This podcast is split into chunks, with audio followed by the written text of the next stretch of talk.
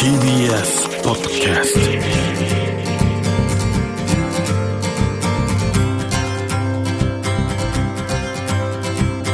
トおはようございます。石川みです。日曜日のこの時間関東2000個の酪農家の皆さんの協力でお送りするこの番組。絞りたての話題をお届けします。石川み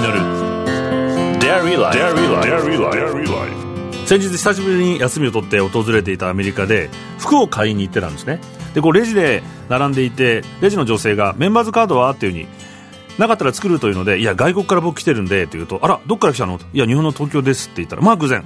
私少し住んでたことがあんのよ。だったらもうせっかくだから作りましょうよっていう。まあいいかと思ってカードを作っていて誕生日は？というふうに聞かれたので5月7日って答えると突然ですね隣のレジに立っていた女の子がプッて笑い出しまして何？って言ったらいや今聞いちゃったんだけど私も5月7日生まれなのって言い出してするとそのレジのおばさんも笑ってもう4人でもうわーっとよかったよかった。なんかしないけどいい偶然だっていう風にレジ全体が盛り上がってしまったんですけども、まあ、アメリカにいるとこういうことが結構あって楽しいなと思う会話がね楽しいんですけども。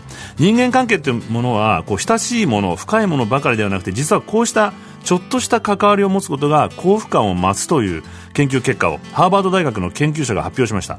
それはリレーショナルダイバーシティという概念です。関係性の多様性とでも言うんでしょうか。これは2つの側面から構成されています。1つ目は人間関係の豊かさ。例えばどれぐらいの種類グループの人と話したか。両親兄弟友達親友仕事の同僚知り合い全くの他人恋人などなど。これが豊かさを表しています。そしてもう一つはこうしたさまざまに分類される人たちとどれだけ均等に話して関わったか、まあ、例えば1日のうちに仕事の同僚とはいっぱい話したけど友達とは12回話しただけだった。これでは均等ではありません。これに対し極端な例で言えば例えば同僚とちょっと話して友達ともちょっと話して恋人ともちょっと話して他人ともちょっと話す、まあ、こうしたさまざまな部類の人たちにまたがってコミュニケーションを取れば均等になってきます。どれだけ多様な人と話したかという豊かさそしてその多様な人たちと偏りなくまんべんに話したかという均等性この2つが幸福感を高める指標になることを発見したそうです。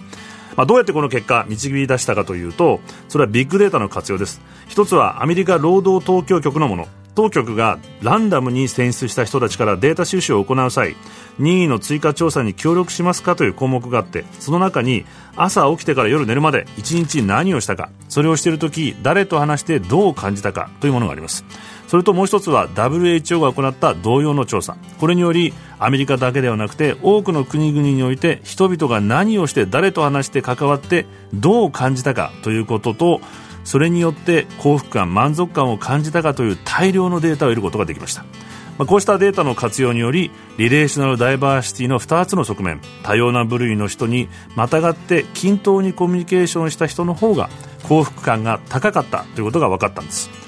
ここで気になるのが相関関係と因果関係の問題で多様な人と関わるから幸福なのではなくて幸福な人だから社交的になって多様な人と関わってるんじゃないかと。そして幸福でない人は多様な人と関わるのが億劫なので避けてるだけなんじゃないかという逆のねことも考えられると。そこでこの研究者は特定の人たちを数週間にわたって追跡調査しまして前の週の人間との関わり方で次の週の幸福感を予測したり時には研究チームが前の週に誰と会って話すかなどを決めてコントロールして次の週の幸福感を予測してみたところやはり同様の結果が得られたということです。人間は元来社会的な生き物でそうした社会とのつながりが健康を左右したりすることを様々に証明されてきました。また今までも親密な人間関係の重要さを示す結果は多く証明されてきています。ただ今回興味深いのは今回のデータの分析などによって人との軽いつながりも幸福感を増す大切な要素であることが分かったことです。せっかくの日曜日試しにスーパーのレジの人に一声今日かけてみるのもいいかもしれません。石川稔。Dairy Life. Dairy Life. Dairy Life. Dairy Life. 石川みがやってます。デイリーライフ先週について今朝もこの方をゲストにお迎えしています。北海道大学大学院農学研究員連携研究部門融合研究分野特任教授の小林康夫先生です。おはようございます。おはようございます。よろしくお願いします。で歌集の殻を液ってことは絞ったものなんですか？砕いて圧搾ですね。ギュギューッとこうプレスすると液が出てくるんです。はいはいはい、はい、えー、別の用途がで使われてまして昔から。えそうなんですか？カシューってあの漆の仲間なんですよ。日本の伝統工芸で漆塗りってありますよね、はいはい。光沢もそうなんですけどあれ塗ると抗菌作用があるんでカビが生えない虫が食わないっていう。あ確かに。そうなんですよ。古いお椀とはなカビ生えてないですね。だから漆の仲間なんでカシューの核液は塗料に使われてたりしたしてたんですけども。でもそれを先生はもうデータとしてこう積み上げていかれて検証されて。そうですね。あの餌として使えますよっていうことで。これ日本が世界初ですか？もしかしたら。あ日本しか今まだ使ってないですね。特にメタンに関しては、今こう世界中で牛が悪者扱いされていて、はい。やっぱり牛いっぱい飼ってる国とかニュージーランドが羊とかはいはい。いるし。日本国だけで、えー CO2 とかメタンとかあ一酸化日素とか温室効果ガスと呼ばれるものを,、はい。全部ひっくるめて、ん。トータルの温室効果ガスで牛のゲップのメタンが何パーセントかっていう数字が統計で出てましてですね、はい。日本だと 0. 数パーセントですね。世界全体でいうと4%ぐらいがゲップメタンなんですニュージーランドはねニュージーランド国内の総温室効果ガスの31%がゲップなんです。税金かけるとか言いますもんね今なんかね。ででもあのニュージーランドはそのおかげって言いますかね国の予算を大量につぎ込んで、ゲップ削減の研究に投資してます。まあでもこれ本当に悪者にあの世界的にはですよされちゃうことが多いですけど現現実問題人間が必要としている存在なわけでもあるわけじゃないですか、はい、やめよう今私ね、あの、大きなプロジェクト当たってまして、ええ。あの、内閣府からお金もらってるんですけども、うん。研究資金。牛の味方なんですよ、私たちは。わ私のプロジェクトは、はい。ライバルプロジェクトってのがありまして、何ですか？ライバルプロプロジェクトはね、昆虫食を推し進めようというプロジェクトが。いやーやっぱ牛がいいです。牛がいいですって話だけど。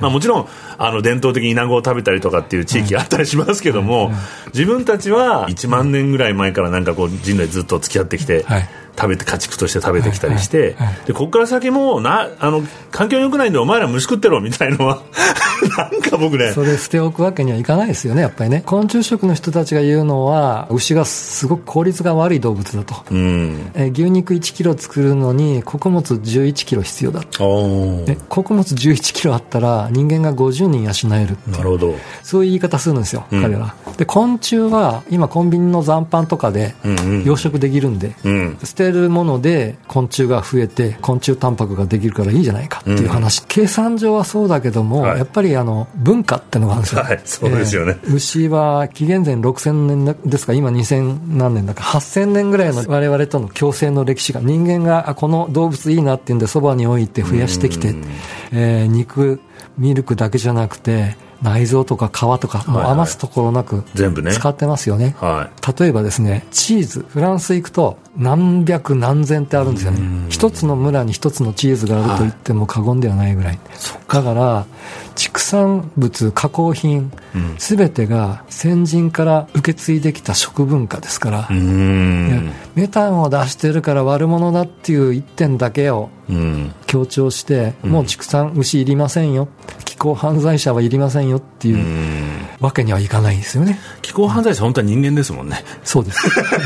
いや、あの、勝手に、勝手に、あの、オーバーグロースっていうかね、過剰増殖したのは人間なんですから、はい。一番大事なのは、うん。消費者、は理解といいますか、認知ですね。はい。現状どうで、いうん。どうしなきゃいけないのっていうところで、うん。本を作ったんですよ。あはいはい。はい。はい。順法社っていう、ん。えー出版社から、うん牛のゲップを退治しろっていう解説書なんですけども、ん。読者層はうん。中高生向けになってます。もう次の世代ですね。そうなんですよ。昆虫食食べろって言われてる世代。な 何を将来ディナーテーブルに載せるかっていう、そのデシジョンメイキングする世代にうん。しっかりと現状はこうなってて何が問題ですか、うんうん。この問題を解決するにはどうすればいいですか？っていうのを、うんえー噛んで含めるような解説本を作りまして、うん。牛のミルクとか肉ってねうん。あの昆虫とかまあ大豆もそうですよね、うん代替タンパクとして、うん。何がいいかっていうとね、うん。タンパク質の質が素晴らしいんですよ。アミノ酸からできてるんですけどもタンパク質っていうのは、必須アミノ酸のバランスが素晴らしいんです。ミルクと肉大豆はかなり及ばないし昆虫も、昆虫もアミノ酸アミノ酸バランスのいいコオロギが、うん。今選抜されてますけど皆さんバランスにコオロギはい。まだねあのミルクとか肉とか卵の方がいいんです、ええ、そうか。変えられるものじゃないってことですよね。そうですね、えだとするといかにこれをえ、味は似せても中身のうん。タンパク質の質ですね、うんアミノ酸のバランスが素晴らしいっていうのが、えーミルクや肉のいいところですね、なるほど、えまだまだお聞きしたいこと尽きないんですが、時間となってしまいました。小林先生には来週もご出演していただきます。石川稔デイリーライフ。先週に続き、北海道大学大学院農学研究院連携研究部門融合研究分野特任教授の小林康夫先生をお迎えしました。ありがとうございました。ーありがとうございました。石川稔 Dairy Life. Dairy Life. 石川稔がやってまいりましたデイリーライフ。この番組では皆さんからのメッセージをお待ちしております。メールアドレスはミルクアットマーク TBS.CO.JP です。採用させていただいた方にはミルクジャパンのオリジナルグッズと番組ステッカーをプレゼントさせていただいています。番組公式ツイッターも始めました。アカウントは全部小文字でアットマークデイリーライフ954905です。感想などは「ハッシュタグミルク954」をつけてつぶやいてみてください。いや昆虫食ですよ。僕は以前からこの番組でこう自分たちは美味しいもの食べてきたんだけど次の世代は昆虫食べてねっていうふうに言ってるような気がしてちょっとおかしいよねっていう気がしてたんですけど同時にまこう人類の欲望っていうのは今度は虫まで食べ尽くしちゃうんじゃないかとも感じ始めちゃってるんですよね。それより今あるものをいかに持続可能にするかそれは不可能なことではないですし、まあ、小林先生によるとこの昆虫食巨大ビジネスチャンスにこうなってて投資のお金がどんどん流れ込んでるそうです、まあ、それに合わせて情報も流されていきますし、まあと思うとですねこれはある意味意図的にビジネスのために流されている情報だったんじゃないかということにね僕今回気づいてきているんですけど、まあ、今ある食事と生産をきちんと分配すれば人類は十分食べていけると。また環境負荷も削減できるということが今分かってきています。まこの番組でもミルクをもっとねこう応援するためにクリスマスのイベントをやってしっかりとこう情報をねみんなで共有していって正しい選択をできるようにしていきたいなと思っていたりするんですけども小林先生も次世代の人々が自分の食卓のテーブルに何を載せるかを選択できるようにきちっと情報を伝えていきたいから本を出すんだとおっしゃっていました。よくあの未来に希望はあるかというようなことを言ったりしますけども希望はあるかないかではなくて希望のある未来を選択するか否かだと最近僕は強く思ってます。フランスの哲学者アランは悲観主義は気分によるものであり楽観主義は意志によるものであると言っています。希望のある未来をしっかりと意志を持って選んでいきたいと思いました。石川稔デイリーライフこの番組は関東2000個の酪農家関東生乳関連の提供でお送りしました。石川稔 Dairy Life. Dairy Life. Dairy Life.